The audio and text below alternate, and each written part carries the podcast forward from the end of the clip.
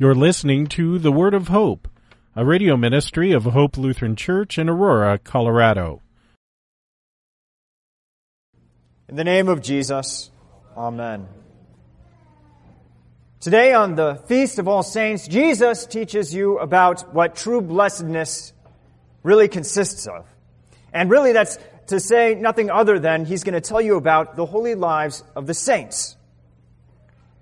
Jesus wants you to know where this holy life comes from, how it's lived out, and even how it ends and continues. But realize that what Jesus oftentimes calls blessed, the rest of the world will pronounce a curse. Now, you know this distinction between worldly blessedness and Christian blessedness. And you also know where you oftentimes find the sharpest contrast between the two.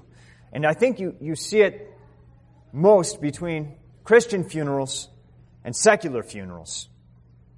You notice it in the differences between Christian obituaries and pagan obituaries. And why is that? It's because at the end of uh, a man's life, it's a time of judgment, a time of reckoning. And even the secular world knows it and perceives that. And that's why when Steve Jobs dies, you have a barrage of documentaries, books, and movies that all have one purpose to hold a man's life in the balance and to pronounce a verdict. Was this man blessed or is this man cursed? And more often than not, pagan funerals and obituaries are an attempt to argue for the blessedness of the person that's there concerned. Uh, it's to say that this guy wasn't such a bad guy. He did his best, and he's probably now in a better place. But think about it for a second. By, by what kind of standard is that man then judged? He's judged by a standard of works. If you are an Army veteran, you've, you're remembered and honored for your service to your country. If you were some sort of business executive, you're remembered for the impact that you had on your uh, company's bottom line. As a father or a mother, you're remembered and thanked by your kids for everything that you've done for them. But if you've done well in this regard, does it mean that you've also passed the bar of God's judgment? Have you obtained the blessedness that He desires from His saints? That is the question that is set before us today. And to answer that question, we learn from Jesus' own mouth about the blessedness that is defined by God's mercy, good works, and finally persecution. Now, Pastor Wolfmueller is a big fan of lists, and you guys are in for one heck of a list today. There's eight Beatitudes, and we can group them in, in, into uh, the first four uh, of negative Beatitudes. Uh, the next three are going to be positive Beatitudes, and then the fin- finally you have one last one. Uh, so keep that in mind. You see? Lists. Jesus begins by talking about the Beatitudes, uh, by speaking about four negative attributes. And what's interesting about that is usually when we think about someone who is blessed, right? Someone who is blessed, they have something that other people don't have, right? Well, not so much according to Jesus. You see, uh, having less than others is where it all starts. Now, you don't want to hear that.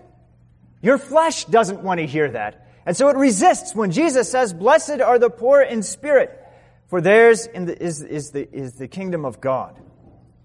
Blessed are those who mourn, for they shall be comforted. Blessed are the meek, for they shall inherit the earth. Blessed are those who hunger and thirst for righteousness, for they shall be satisfied. Now, the world would teach you that a broken spirit, a broken and contrite heart, someone who's impoverished in this way, is something that is not good. It'll teach you that when you mourn, you should do it at least in private. Don't let other people see your tears and see how weak and vulnerable you are. The world would tell you that you must be assertive to get by in life. You must take charge of your life. You must take control. To hunger and to thirst is to admit that you lack something to the point that it hurts. And so when your friends ask you how you're doing, The world has trained you into automatically saying, I'm fine, thank you. All the while, while knowing that you not only lack bodily goods, but you also lack peace and righteousness in your soul. So rather than seeing these things as your blessedness, as Jesus describes them, the world has taught you and you have fallen into the temptation of thinking of these things as your shame. And so your flesh strives against these impoverishments. It exalts itself in its own estimation and hopefully in the estimation of others as well. Jesus tells you to repent. He says, Everyone who exalts himself will be humbled. Jesus wants you to hear God's verdict against your strivings, against your desperate condition. He wants you to know just how impoverished your soul truly has become. He wants you to know how much you have lost and then to mourn, to sorrow over that. He wants you to put aside your vain assertiveness and to learn to wait upon God's good pleasure. He wants you to learn that, in fact, you should hunger and thirst for righteousness because despite your attempts at self-justification and despite your opinions of your own flesh, righteousness is out of reach. Dear saints, to know your sin to know how much you lack is to be poor in spirit. But take heart. Jesus says, Of yours is the kingdom of heaven. Yes, he says that everyone who exalts himself will be humbled, but he also says that the one who humbles himself will be exalted.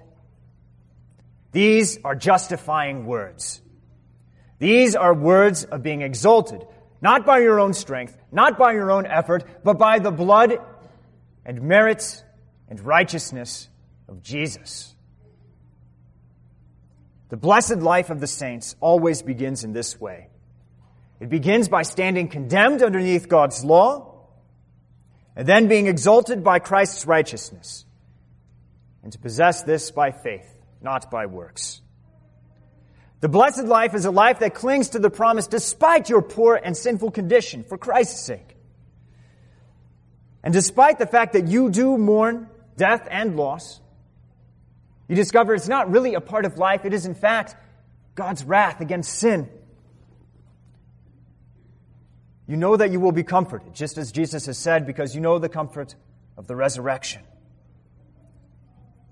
And though your assertiveness is nothing but vanity from Jesus himself, you have learned to pray, Give us this day our daily bread, and in meekness to wait upon God to provide every good thing for your bodies and souls.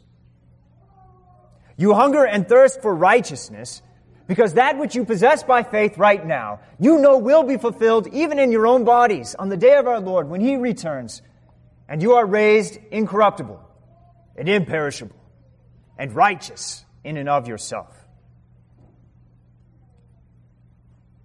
Now, Jesus may begin by these, you know, describing Christian blessedness negatively so that he can positively talk about what he gives you as a gift. But now he turns his attention to those things that you do possess. Because you are a Christian, because you are baptized, and you are given the Lord's Holy Spirit, who strengthens you to do good works. And so if the very first four Beatitudes are about your justification, the next three are about, uh, are about your sanctification. And so he says, Blessed are the merciful, for they shall receive mercy. Blessed are the pure in heart, for they shall see God. Blessed are the peacemakers, for they shall be called sons of God.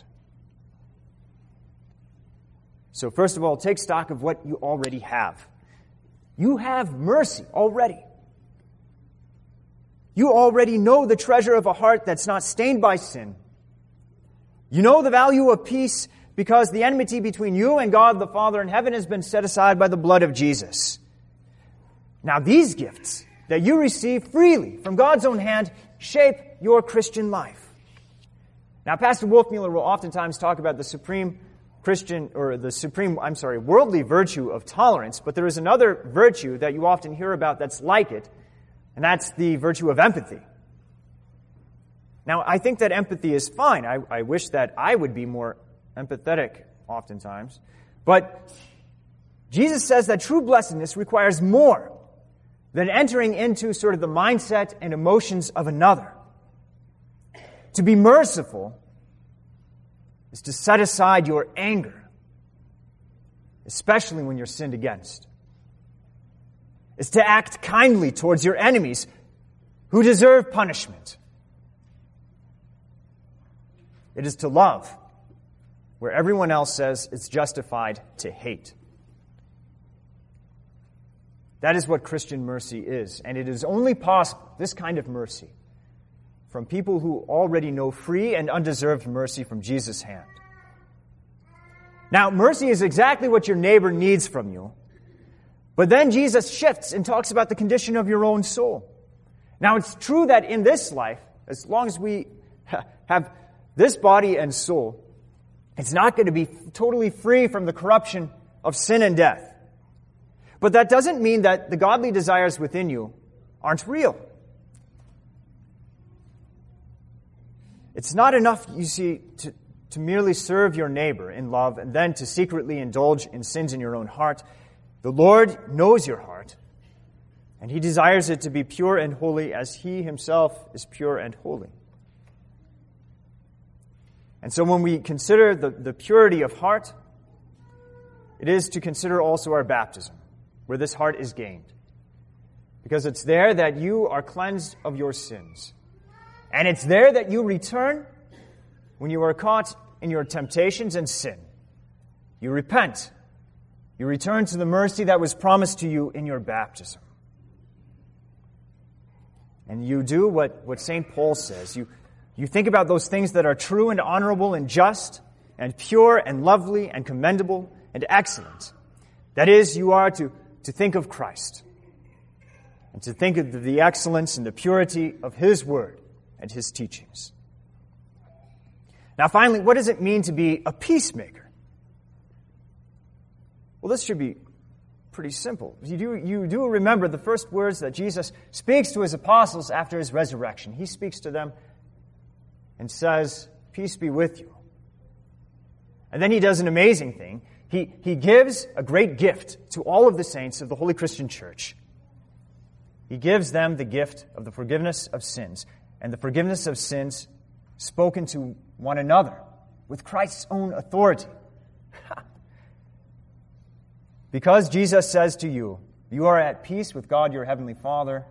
Now, as Christians, we speak these same words of peace to one another. That's what it means to be a peacemaker. And we do it because we are, by Jesus' blood and merit, sons of God. Now, there is finally one last beatitude. Jesus says, Blessed are those who are persecuted for righteousness' sake, for theirs is the kingdom of heaven. Blessed are you when others revile you and persecute you and utter all kinds of evil against you falsely on my account. Rejoice and be glad, for your reward is great in heaven, for so they persecuted the prophets who were before you. Jesus is telling you that your life of faith, your blessed life, is under attack. Now, there is a real temptation to, to look, take stock of your life and to not see the attack, to, to think to ourselves that, well, you know what, I, I, it seems that I live my Christian life unopposed.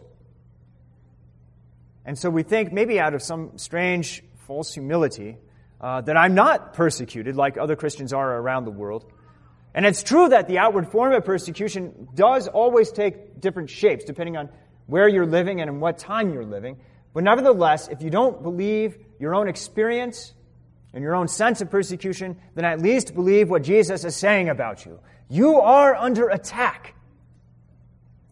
The devil and the world are conspiring together to shake your faith in Jesus, to remove from you your joy and your peace and your blessedness. They do this by denying that Christ indeed came in the flesh to die for your sins. They do it by saying that your faith must be supplemented by works. which is actually, in fact, when you talk to Christians around the world, the majority opinion. You're tempted with the idea that God's Word is not, in fact, powerful and true. These are the attacks against the gospel, and these are the attacks that are meant to remove you from the blessedness given to you in Christ. Now, thanks be to God that your blessedness must come under attack because Jesus has promised that it would be this way. And he says that this isn't a reason to, to despair. It's not a reason to think that you are somehow cursed, but in fact, it becomes the occasion for joy. Now, in Acts chapter 5, you have this amazing episode where the, Peter and John are standing before the council in Jerusalem, and they are they're reviled for Christ's sake. They are hated for Christ's sake. They are cast out. And what do they do? Instead of thinking to themselves, oh my gosh, what have I done by getting in with this fellow Jesus, even if he is risen from the dead? They rejoice. Because they have been counted worthy to suffer for his name's sake. This is the joy that comes from knowing resurrection and the forgiveness of sins. And is the joy that followed the apostles their entire lives, even unto death and in spite of death. And so this is where we get back to the difference between Christian funerals and pagan funerals. In the pagan funerals, like I was saying before, you always see the attempts at self-justification, of showing uh, the world your blessedness outside of Christ, but at your funeral and in your obituary, you know what people will see when they look at that? And when they hear the words spoken at your funeral, they will hear of the blessedness of Christ. And this is the blessedness of the saints. It's never looking in on ourselves and what we have done, but it's always directed outward upon the cross, upon the empty tomb. And so even though in the Christian's funeral, just like with the secular person's funeral, there is always weeping and mourning because the life has truly been lost, yet this weeping is mingled with comfort and joy. Because in life and in death, you belong to Jesus, who has the victory over sin, death, and the grave. Now may the Lord keep you in this Christian faith with all of the saints who have ever come before you and are now resting from their labors. May you, as they, obtain the victor's crown, having endured every attack by the devil, with the righteousness of Jesus that you hold up as your shield, that quenches out every flaming dart that comes against you. Rejoice and be glad, for yours is the kingdom of heaven. Amen. May the peace of God, which surpasses all understanding, guard your hearts and your minds in Christ Jesus unto life everlasting. Amen.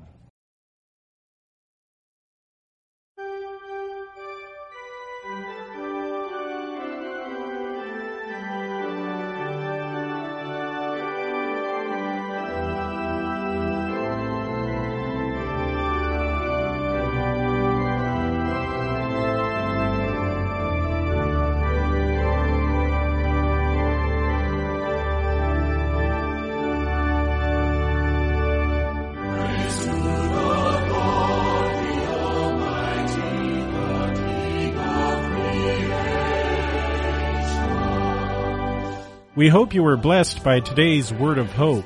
Hope Lutheran Church is located at 1345 Macon Street in Aurora, Colorado. Their weekly schedule is as follows. Sunday morning worship at 9:15, adult Bible class and youth Sunday school at 10:45 a.m. On Tuesday mornings there is a matin service at 8:30 a.m. with a Bible class to follow at 9:30 a.m. You can find out more about Hope Lutheran Church at www.hope-aurora.org. That's www.hope-aurora.org. Until next time, may the Lord bless you and keep you in His grace.